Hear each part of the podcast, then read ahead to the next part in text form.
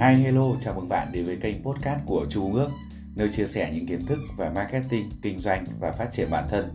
Bạn hãy lên trên kênh YouTube và gõ cụm từ Chu Công Ước để đăng ký kênh và nhận được nhiều bài học giá trị hơn nữa nhé. Trân trọng cảm ơn bạn. Chào mừng bạn. Hôm nay chúng ta tiếp tục đến với chương 12 trong cuốn sách Nghĩ giàu và làm giàu. Não bộ.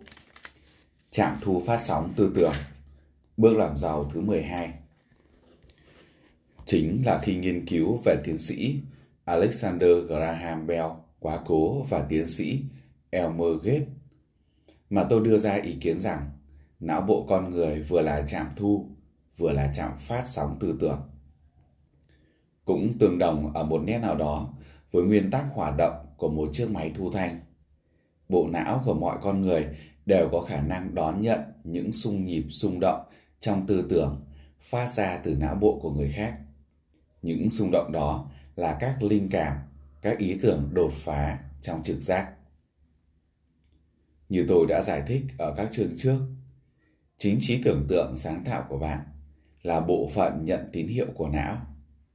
Nó đón nhận những ý nghĩ nằm sâu trong vô thức của bạn và trong những hoàn cảnh nhất định. Nó có thể nắm bắt ý nghĩ trong bộ não của người khác trí tưởng tượng sáng tạo là chạm liên kết giữa ý thức, hay còn gọi là lý trí của bạn, với bốn nguồn khác. Là những nguồn tạo ra các tác nhân kích thích tư duy của bạn. Bốn nguồn đó là một, ý thức của người khác. Hai, vô thức của bạn. Ba, vô thức của người khác. Bốn, trí tuệ vô biên.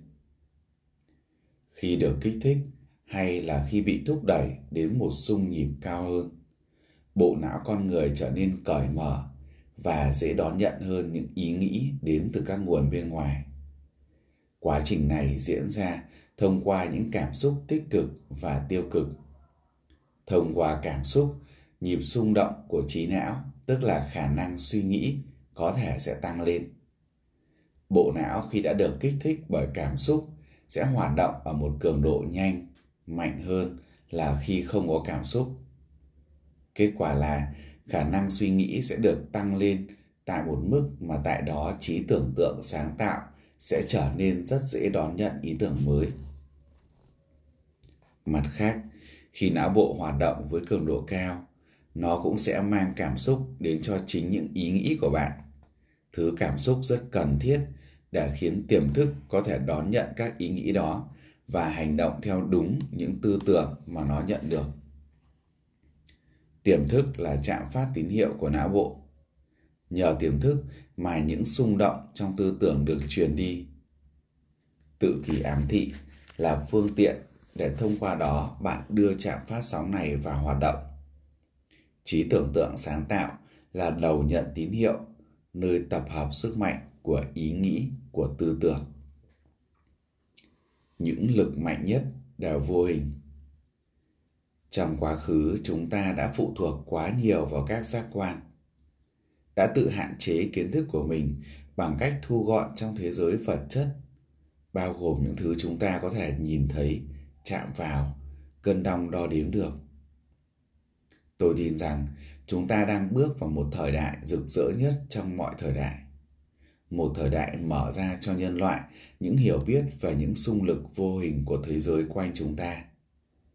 Có lẽ rồi, chúng ta sẽ biết rằng có một cái tôi thứ hai còn mạnh hơn người mà chúng ta nhìn thấy mỗi khi soi gương kia. Nhiều người không tin là có những thế lực vô hình đó, những sức mạnh mà họ không thể cảm nhận được nhờ các giác quan.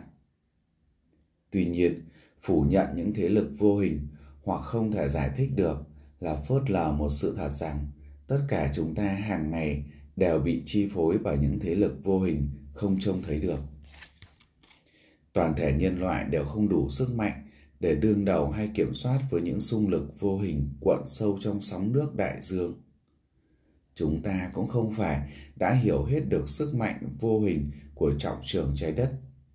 Sức mạnh đã giữ cho trái đất nhỏ bé này lơ lửng trong vũ trụ và giữ cho chúng ta không bị văng ra khỏi trái đất. và chúng ta lại không có khả năng điều khiển được trọng lực. Chúng ta hoàn toàn bị khuất phục vô lực trong do hình do sấm sét tạo ra và chúng ta cũng chẳng thể làm gì trước sức mạnh vô hình của dòng điện. Chúng ta không biết gì về xung lực vô hình hay chính là trí tuệ vô hình. Ẩn sâu trong lớp đất đá của trái đất, xung lực đã mang lại cho chúng ta từng miếng ăn, từng manh áo và từng đồng tiền trong túi của chúng ta.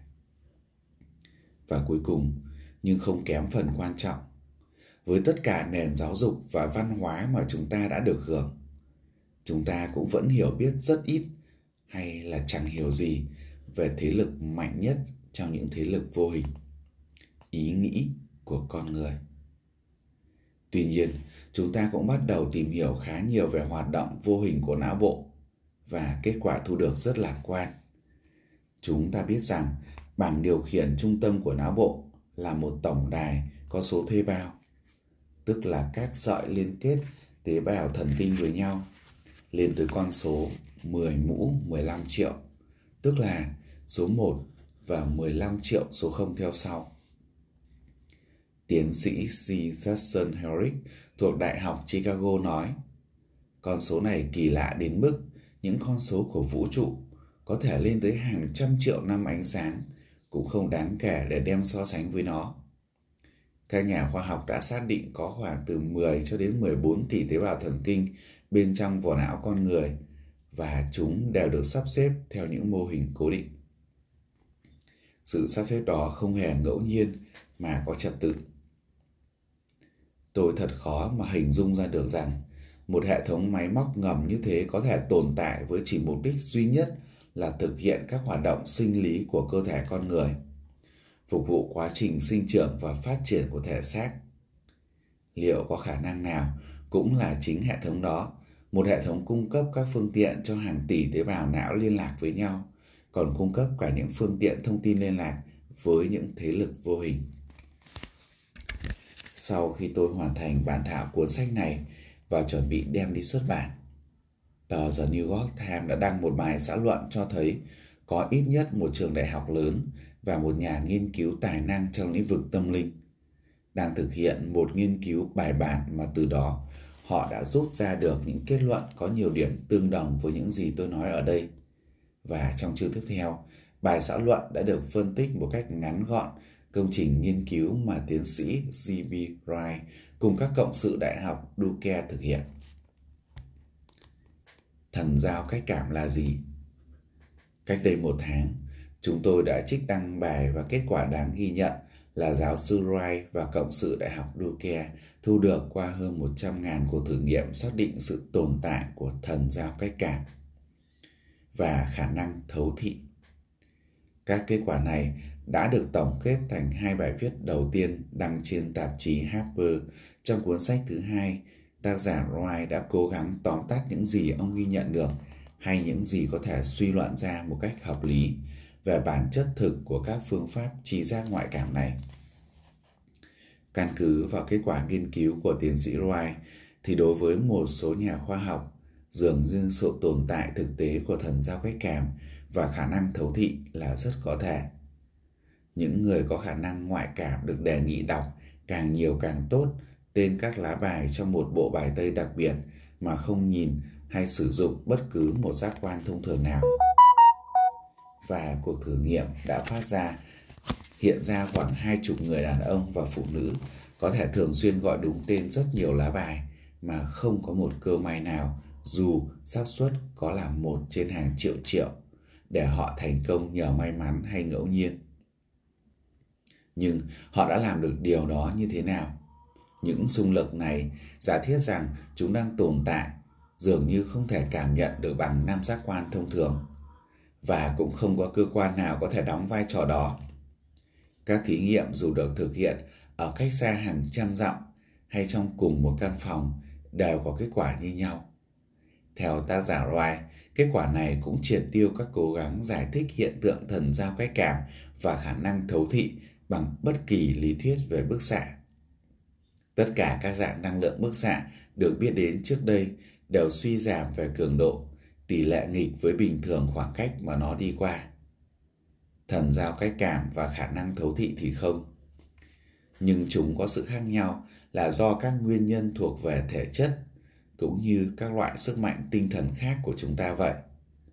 Đối nghịch với những lập luận được thừa nhận rộng rãi, chúng không phát triển khi các nhà ngoại cảm buồn ngủ hay là ở trong tư thái mơ màng mà ngược lại khi họ ở trạng thái cực kỳ mi mẫn và tỉnh táo. Hoài khám phá ra rằng một lý trí trong trạng thái mơ màng, nửa mê nửa tỉnh, lúc nào cũng hạ thấp điểm thành công của một nhà ngoại cảm. Khi một ý chí hưng phấn luôn nâng nó lên cao hơn, người có khả năng ngoại cảm đáng tin cậy nhất cũng không thể đoán đúng được trừ phi anh ta nỗ lực cao độ.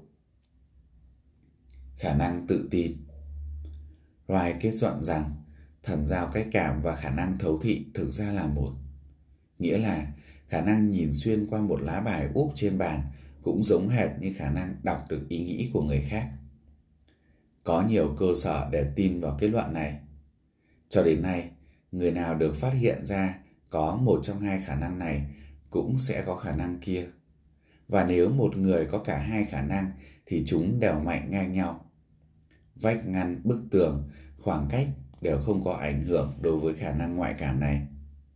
Roy còn có linh cảm rằng các khả năng ngoại cảm khác, những điểm báo mộng, những linh cảm về tai họa sắp xảy đến hay những chuyện đại loại như thế cũng là một phần của lại năng lực này. Là độc giả, bạn không cần phải chấp nhận những kết luận này trừ phi bạn cảm thấy cần thiết.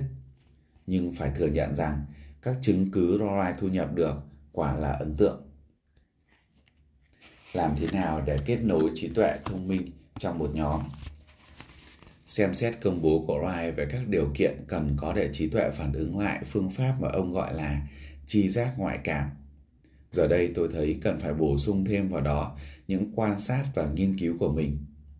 Tôi cùng với các đồng nghiệp cũng đã khám phá ra những điều kiện lý tưởng cho sự kích thích trí tuệ để hình thành và hoạt động của các giác quan thứ sáu theo những cách thực tế nhất. Để bắt đầu, tôi nên giải thích cho các bạn rằng luôn có liên minh khăng khít giữa tôi và hai cộng sự trong nhóm của tôi. Qua thực hiện và thực tế chúng tôi đã tìm ra được cách kích thích trí tuệ của mình để hòa trộn trí tuệ của ba người thành một nhằm tìm ra một giải pháp tối ưu cho các tình huống muôn màu muôn vẻ do các khách hàng của chúng tôi yêu cầu. Rất đơn giản, chúng tôi ngồi cùng vào bàn họp và sau đó nêu rõ bản chất của từng vấn đề mà chúng tôi đang thụ lý và tiến hành phân tích mổ xẻ.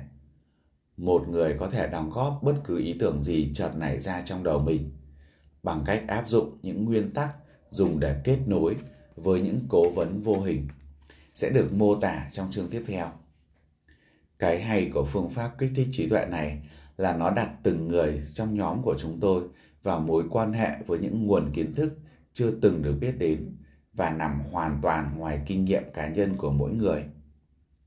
Nếu bạn nắm vững nguyên tắc đã được mô tả trong chương sức mạnh của nhóm trí tuệ ưu tú, chắc chắn bạn sẽ nhận ra nguyên tắc hội nghị bàn tròn vừa nói đến ở trên đây, cũng như ứng dụng thực tế của nhóm trí tuệ ưu tú.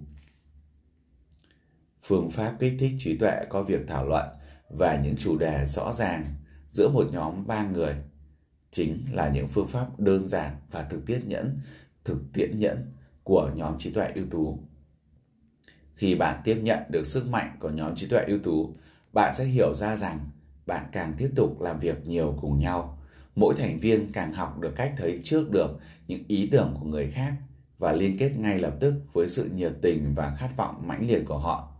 Bạn không thể kiểm soát hoàn toàn được quá trình này, nhưng bạn càng áp dụng nó thì hiệu quả thực tế càng cao.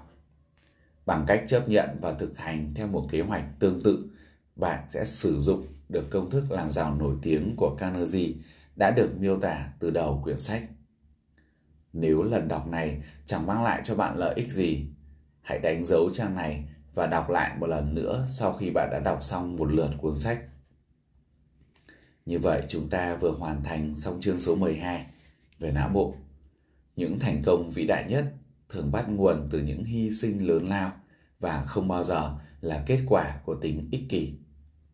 Tôi xin nhắc lại, những thành công vĩ đại nhất thường bắt nguồn từ những hy sinh lớn lao và không bao giờ là kết quả của tính ích kỷ.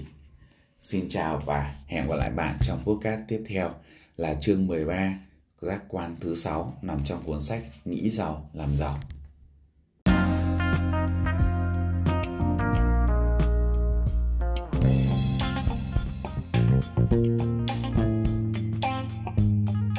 Các bạn ơi, trên kênh YouTube của Chu Công Ước còn rất nhiều các nội dung hay khác nữa. Bạn hãy bấm vào đăng ký kênh, sau đó nhận những thông tin quà tặng được đính kèm ở phần mô tả nhé.